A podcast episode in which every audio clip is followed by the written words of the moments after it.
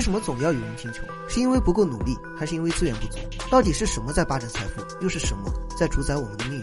大家好，我是白同学，今天我们要说的就是贫穷的真相。天之道，损有余而补不足；人之道则不然，损不足而奉有余。这句话出自于《道德经》第七十七章，就是说我们面前的世界之所以能够自然运转，是因为这个世界的规则永远都是在取长补短，让万物形成了互补。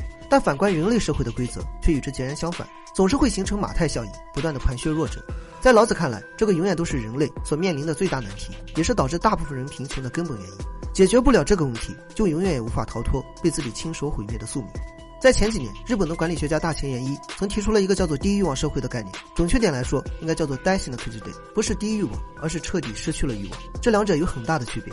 这种现象所呈现的结果，就是年轻人不再追求物欲，不再奢求成功，不想结婚，不想生子，甚至开始排斥异性。从二零一一年至今，日本人口已经持续负增长了十一年，这个就是无欲望社会中一个比较直观的数据。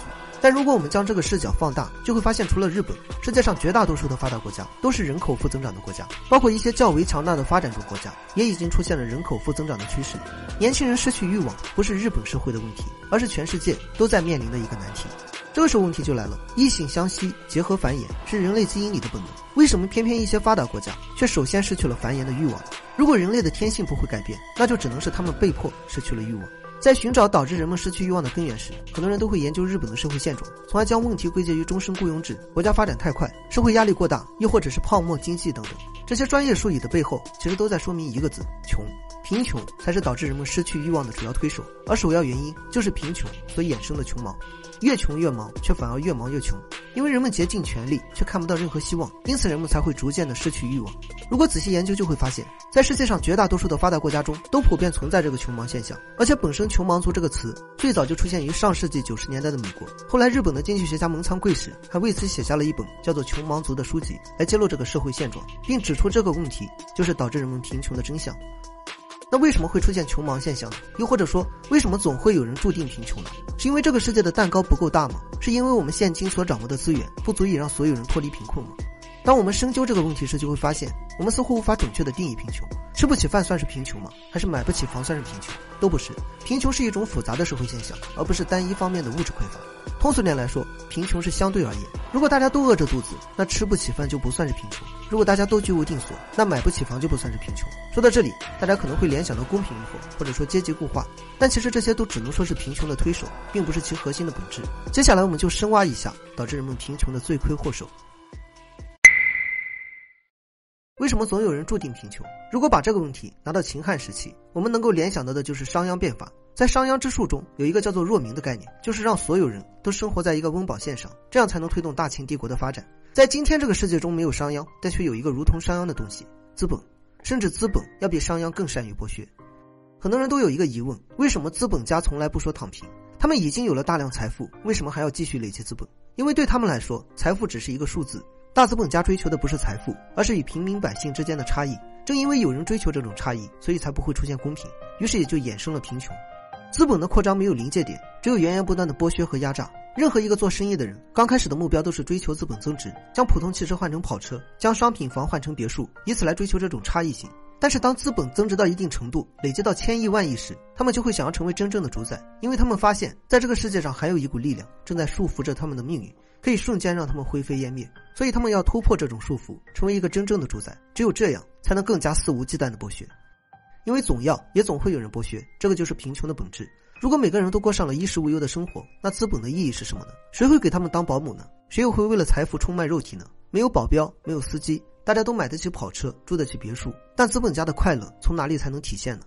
很多人都以为剥削就是垄断、压榨他人的财富，其实这个只是剥削的表现。剥削的意义是在于凌驾于他人的生活，是在于教育大众坐在别人的头上。比较典型的例子就是我当年是如何艰难的白手起家，这一届年轻人是如此的没有斗志。实际上，他们忘了时代的影响。相对来看，可能你过的要比他们年轻时更加艰难。他们放大了自己的个人能力，从而忽略了是时代和机遇促成了现在的飞黄腾达。说到这里，我们不妨放弃作为人的视角，想象自己站在地球之巅，正在俯瞰着眼下的世界。这个时候你会发现，世界上本来没有财富这个概念，没有资本这个说法。所谓资本家追求的就是能够决定他人生死的能力，能够通过各种制度和约束来掌控他人的命运。如果我们将人间比作是一场游戏，资本家和普通人对应的就是氪金玩家和普通玩家。普通玩家的快乐在于游戏，而氪金玩家的快乐是在于普通玩家，他们要凌驾于普通玩家。那为什么有人能够氪金，有人却被奴役呢？因为有人生于富有，有人却生而贫穷。在这场游戏中成为败者，不是因为你不够努力，而是因为贫穷本身导致了贫穷。当然，除了他们两人之外，在游戏中还有一个极其特殊的群体，也就是所谓的甘地。他们勤奋努力，日夜操劳，甚至耗费生命，希望自己能够达到小资本家的境界。但其实我们都知道，他们的装备最终也要卖给氪金玩家，成为了氪金玩家的工具。说到这里，你可能会发现，资本家所追求的社会，应该是没有人主宰他们的命运，而他们能够让所有人吃上饭，又不至于和他们玩命的社会。那既然如此，为什么压榨却愈演愈烈呢？为什么他们总是要作茧自缚呢？我们在讲荀子的时候，说到过一个让人反感的概念。荀子认为人性本恶，所以要进行压制。除了用教育感化和用法律约束之外，还要进行阶层的划分，将所有人分成三六九等。比如说上中下三类，其中将百分之五十的资源分给上层，百分之三十分给中层，百分之二十分给下层。这样既能满足人们追求的差异性，又能让各个阶层的人均有利益。有人说这个就是种姓制度，而结果却恰恰相反。在荀子中有个叫做“伦理尊贤而王，重法爱民而霸”的观念。荀子认为人类本身就各有不同，所以有些人注定要被压榨。而这样划分阶层的意义，是在于让所有人都能过上衣食无忧的生活，以此来避免被压榨。不知道这么说大家能不能理解？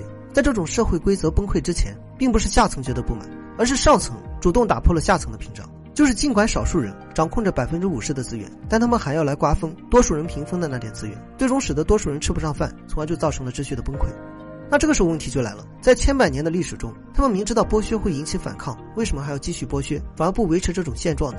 因为资本不是人，或者说资本不是一个人。我们在开篇说到，天之道，损有余而补不足；人之道则不然，损不足而奉有余。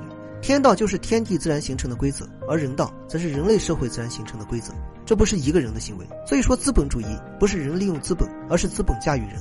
马克思曾说过，资本家只是人格化的资本，他的灵魂就是资本的灵魂。资本只有一种生活本能，就是增值本身，获取剩余价值。资本的扩张大多时候和资本家的个人想法无关。资本家可能有良心，害怕被反噬，但资本却不怕，因为他本身就不是一个人，也不是一个人。这个世界上每个人都可能会被资本选中，资本家犹豫，就会有其他的资本家上去。如果资本家不能让资本增值，那资本就会抛弃他，重新选择一个能够让资本增值的人。所以很多时候，剥削和压榨并不是一个人所为。就像老子说的，这是人之道，自然形成的规则。